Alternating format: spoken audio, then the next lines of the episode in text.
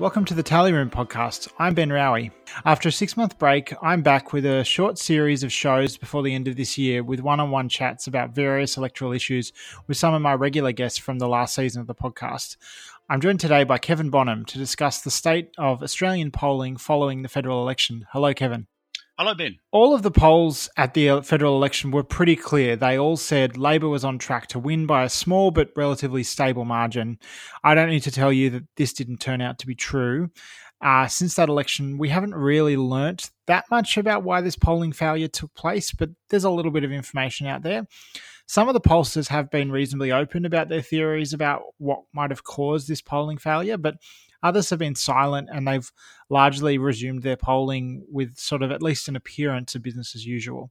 Kevin, how well do you think Australia's pollsters have responded to the election result? Well, so far I'd say not well at all, but it's early days and there are things in the pipeline that suggest that there, there could be a better response uh, down the track and that what we're seeing at the moment is uh, going through the motions until that uh, response is uh, sorted out and bedded down properly. So it may be still early days, but uh, at the moment there are good reasons uh, not to, take the polls that are coming out very seriously. So, uh, what polls have we seen since the election? So, since the election, the polling that we've seen federally, we've only seen uh, Newspoll and uh, Essential. And in the case of uh, Essential, we haven't seen any voting intention results. So this is very limited, even compared to what we were getting uh, before the election at a time when the, the number of polling companies was already dropping off. Um, we have seen other polling, uh, for instance, at, at, state level, we've seen YouGov poll of uh, um, Queensland and a number of local polls of various uh, kinds, mostly uh, commission polls by issue groups. So YouGov, which is a large international polling company, uh, they own Galaxy, which has been in the Australian market for a while, and Galaxy have been the ones that have operated Newspoll, but it seems like YouGov's brand has sort of taken over a bit more in terms of their Australian operations. Is that right? Yes, it's a rather um, sort of tangled story that um, originally there was Galaxy as a pollster separate from from the, the pollster that ran Newspoll. Then uh, the Newspoll contract went to Galaxy, so for a while Galaxy was running Newspoll. Then Galaxy was purchased by YouGov, and for a while you had polls that were called YouGov Galaxy, and lately they appear appear to have all rebranded as YouGov. So, though we do occasionally see reference to YouGov Galaxy, but I think they've decided now to just call them YouGov, uh, in line with a push towards uh, more standardisation of how they do polls in Australia compared to internationally. So, largely at the moment, we've only seen polls from Newspoll, from YouGov, and Essential. Essential appears to have made a decision for now not to publish uh, voting intention polls. And there's actually a podcast where Essentials Peter Lewis discusses with the Guardian's Catherine Murphy about kind of the reasons why they've done that, and that they it does appear that they're in a kind of a waiting mode and examining their methods at the moment. But Newspoll looks pretty similar to what it looked like before the election. Is that right? Yes, um, Newspoll is producing um, um, a similar sort of output to uh, before the election. The only uh, increased information that I've noticed is that it now provides a breakdown of its sample in terms of how many respondents are online and how many respondents are sampled by Robopoll. And apart from that, it's basically carrying on much the same. And a lot of the commentary in uh, the Australian uh, is as if nothing happened, as if um, Newspoll still has the same um, excellent track record that it had before this disaster. And it's the same sort of stuff that, that uh, you know, sort of a one point margin is a staggering lead and a, a one point swing is the impact of some incredible issue, and uh, all the same sort of uh, Dennis Shanahan and now Simon Benson commentary that we've uh, grown to know and love over the years. Most of our audience probably understands, but it's worth emphasizing that any one individual poll could be outside the margin of error, could have sampling reasons. Maybe this poll is accurate, but the last poll wasn't. So when you look at 1% swings or very small changes, in, or even larger changes in a single poll, it's generally wise not to put a lot of emphasis on that one poll, whereas all media has an incentive to overemphasize the impact of the polls that they've spent money on. But the Oz has a particular track record of doing that with Newspoll and particularly emphasizing the good news for the coalition in Newspolls this sort of format of this Newspoll that we're getting, um, it may well be that it will change in the near future because YouGov have put out an announcement talking about how they're going to uh, transition to internationally standard methods, uh, which will involve a change to uh, fully online samples, um, also with a kind of uh, sort of a quota-like system for respondents to uh, make sure they don't have to do too much post-weighting of their samples. So it looks like they're planning on moving to something very different, and uh, they may be just continuing with this this old Newspoll that they don't really believe in until they uh, develop uh, the new one. Uh, but we have I haven't seen a specific confirmation from YouGov yet that, that this method will be applied to Newspoll once they've got it sorted out. So we still have to wait and see. What is the extra information you would like to see when, uh, like, a big national poll is published that is currently lacking? Oh, I have a, a, huge list of it on my on my website. I have a, a, a poll, a post up about um, uh, what I would like to see uh, published um, there are so many things that that uh, that could be usefully added, but uh, particularly we want to know what pollsters are weighting on, what things are they using to weight their samples. Um, YouGov's Queensland poll has come forward and said that they're weighting on uh, age interlocked with gender, um, education, I think failure to weight on education may have been a big part of the uh, polling failure this year, and also previous voting intention, which is a rather controversial one overseas because uh, um, some people, when they're asked how to how they voted at a previous election, they uh, remember voting for the winners when they didn't, or they remember voting for the party that's now more popular when they didn't, that sort of thing. So mm, um, these mm. are things that we that we need. We need we need a lot more information about about um, everything. The, the, the Queensland YouGov one um, advised us that um, the responses were rotated to questions. This is this is data that we often haven't had whether whether the whether the responses are rotated or whether they just asked them in a set order. A lot of the transparency concerns that I have are particularly with the uh, the, the, commissioned issue polls. They're they're a, a, worse problem than the than the voting intention ones, but um, there's a lot more that the voting intention ones can tell us as well even when all the information is shared, they have the problem of you don't know what polls were not published. Of course, you could uh, run polls in five electorates and publish two of them because those two fit what story you want to tell, and that in itself is a problem. But there's also problems, right, with uh, only a small snippet of a poll being shared. It's a particular question, maybe not even all the results of that question uh, being shared with particular journalists, and it gets a write up in a newspaper, but you you can't actually reconstruct the poll from the information that's given. I mean, uh, people can then publish the full polls themselves in addition to giving the story to a journalist, but um, that is a problem that that sort of information isn't out there. Yes, it's a general concern of mine uh, with issues polling that was a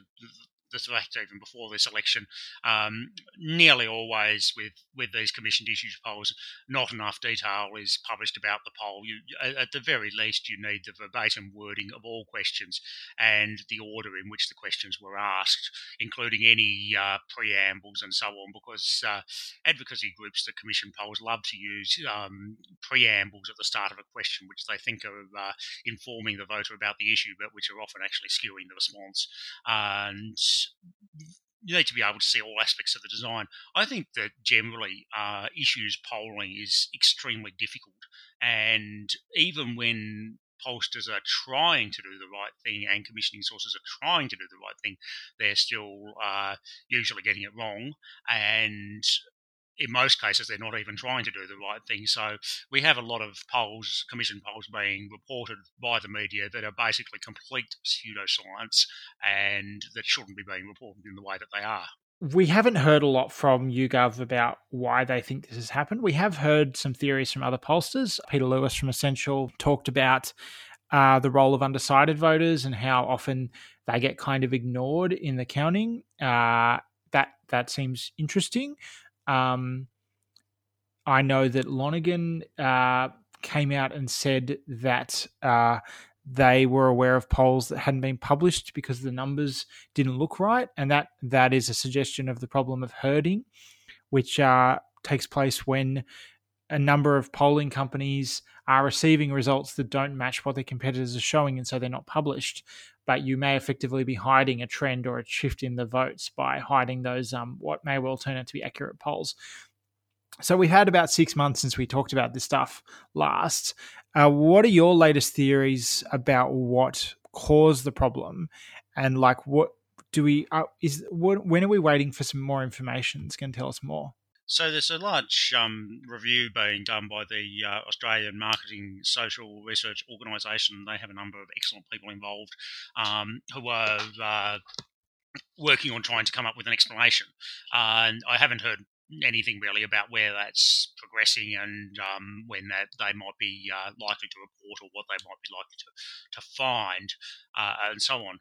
Um, my own thinking about it hasn't really changed uh, since just after the election. I think that the the most likely suspects, in my view, are failure to weight samples properly, in particular, failure to weight for education, and uh, also possibly that there were respondents who just can't be captured by any means who may have broken strongly to the coalition, sort of voters who are who are who are sort of not necessarily totally disinterested in politics, but very disengaged from it to the point where they are not going to be uh, interested in doing a poll if they if they are approached, and they might be difficult to approach for various reasons. You know, there's no there's no way to approach everyone anymore. Those are just the ones that I think are the contenders that don't have strong points against them. Some of the other contenders that people came up with like you know sort of shy Tory effect kind of thing where people supposedly lie to pollsters because they don't want to admit that they vote for the Liberals. That those those kinds of things I think don't fit with the evidence particularly from other elections like the Victorian state election. So I'm looking at ones that don't seem to have problems with them. Uh, the herding thing is certainly a point of interest that so many pollsters got the same results as each other and as themselves over and over. And I mean, this is not necessarily pollsters copying each other. This could also be a, a, a combination of coincidence and pollsters not making their polls sufficiently dynamic. You know, we've, we've still seen this again with Newspoll after the election that its results don't change very much from poll to poll. We've had a bunch of 51 49s in a row. Could that be that they're contacting the same people again and again? One would hope not. Um, some some pollsters have had this this issue. It seems like a bad idea, but I I, I didn't want to rule it out.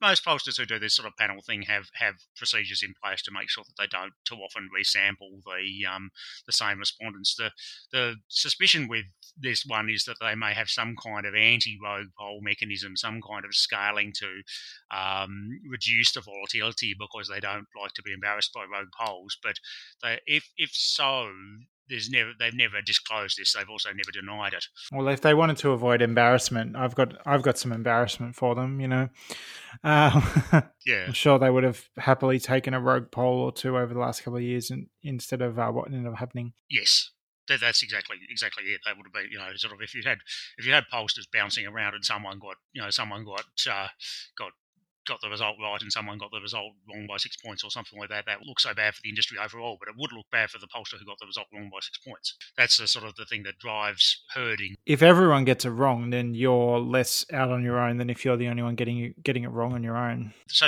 Lonergan did this uh, claim to have, have done a poll which showed a result similar to the actual result and then suppressed this poll because they didn't believe it.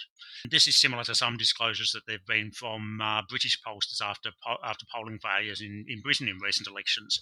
The difficulty about this is that Lonergan wasn't one of the pollsters that was previously implicated in the polling failure. They didn't actually release any uh, any public polling that was uh, that was wrong, and they did this you know, they, they, supposedly had this poll that was wrong, but there isn't any uh, evidence of it at the time. Uh, it's a it's a sort of a post hoc disclosure.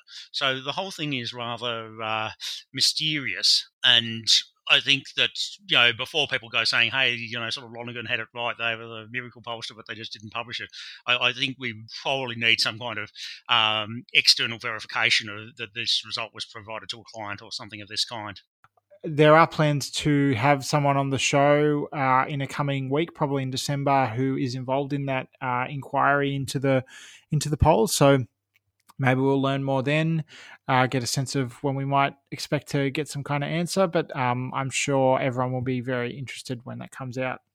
Uh, it's also notable that the uh, the Labor Party has just dropped its um, election review today, so there, there's quite a bit of uh, information about their uh, internal polling and what they think went wrong with their uh, internal polling uh, in that. I haven't had time to digest it all yet, but that will be um, interesting reading, especially given that the the level of information and opinion that we've had from the established pollsters about what went wrong is so minimal and a lot of what we have had from the established pollsters seems to me to be more like damage control than than all that plausible a contribution. It seems like they're they're sort of being keen to say it wasn't our fault. That'll be a thing to look out for in a future episode uh, when we have our next episode in two weeks. Uh, maybe we'll uh, touch on the uh, results of the labor party's review as well. Um, or you can comment on the blog with uh, your thoughts about uh, what what that means for the state of polling. So I will be doing a number of extra episodes uh, over the course of the next two months before Christmas with various people talking about various election issues that are coming up. It is a it is a very quiet period in elections in Australia. Uh, I'm curious, Kevin, like what are the things that are currently gripping you apart from this particular polling transparency issue that you're writing about or thinking about um, when you when you're like working on your blog? Oh, I'm not sort of really following any particular um, issue apart from the development of polling transparency at the moment. It's sort of like a lot of um, little bits and pieces that come up from time to time, like the currently the the um, the, the Chisholm and Kooyong challenges, um, various things that are claimed about the election result and its causes. Uh, the the Labor review will probably be one to have a look at as well. But it's a bit of a um, a quiet time in elections with uh, nothing coming up until Queensland uh, late uh, next year. It's it's kind of like there's so so much going on in elections for the 12 months or so leading up to the federal election, and now everything's just suddenly stopped. So very quiet time in um, in Australian psephology, really. Yeah, well, I mean, my focus at the moment is mostly on preparing for council elections. So there are council elections in Queensland in March and New South Wales in September. And not that I'm really thinking about Victoria, but they also have council elections later in the year. Um, and I'm currently working on a guide to the Brisbane City Council election. So there'll be a full guide coming up before the end of the year, and I'm going to be doing an episode about Brisbane City. So if you are the kind of person who's interested in that, uh, please keep your eyes peeled. Um, and then there's some other stuff around uh, yeah New South Wales council elections, and then as we get into next year, there's the Northern Territory and the ACT. But it's a it's a very quiet period until we get to Queensland at the end of next year. Um, but I think there'll be some interesting topics we can talk about anyway. So um, so please uh, stay tuned as we come back for a few more episodes this year, and then we'll be back early in the next year and then we'll be back early next year to talk about Queensland council elections and uh, whatever other issues are coming up. Maybe we'll have a by election. Who knows? Um, so that's about it for this episode of the Tally Room podcast. Thank you, Kevin, for joining me. You're welcome. So you can find this podcast on your podcast app of choice. If you like the show, please consider rating or reviewing us on iTunes. You can follow the Tally Room on Twitter at the Tally Room or like us on Facebook. Information about this podcast is available at www.tallyroom.com.au, and you can email questions or feedback to thetallyroom at gmail.com. Thanks to Krista Bro for writing the music you hear in this episode. Once again, thanks for listening.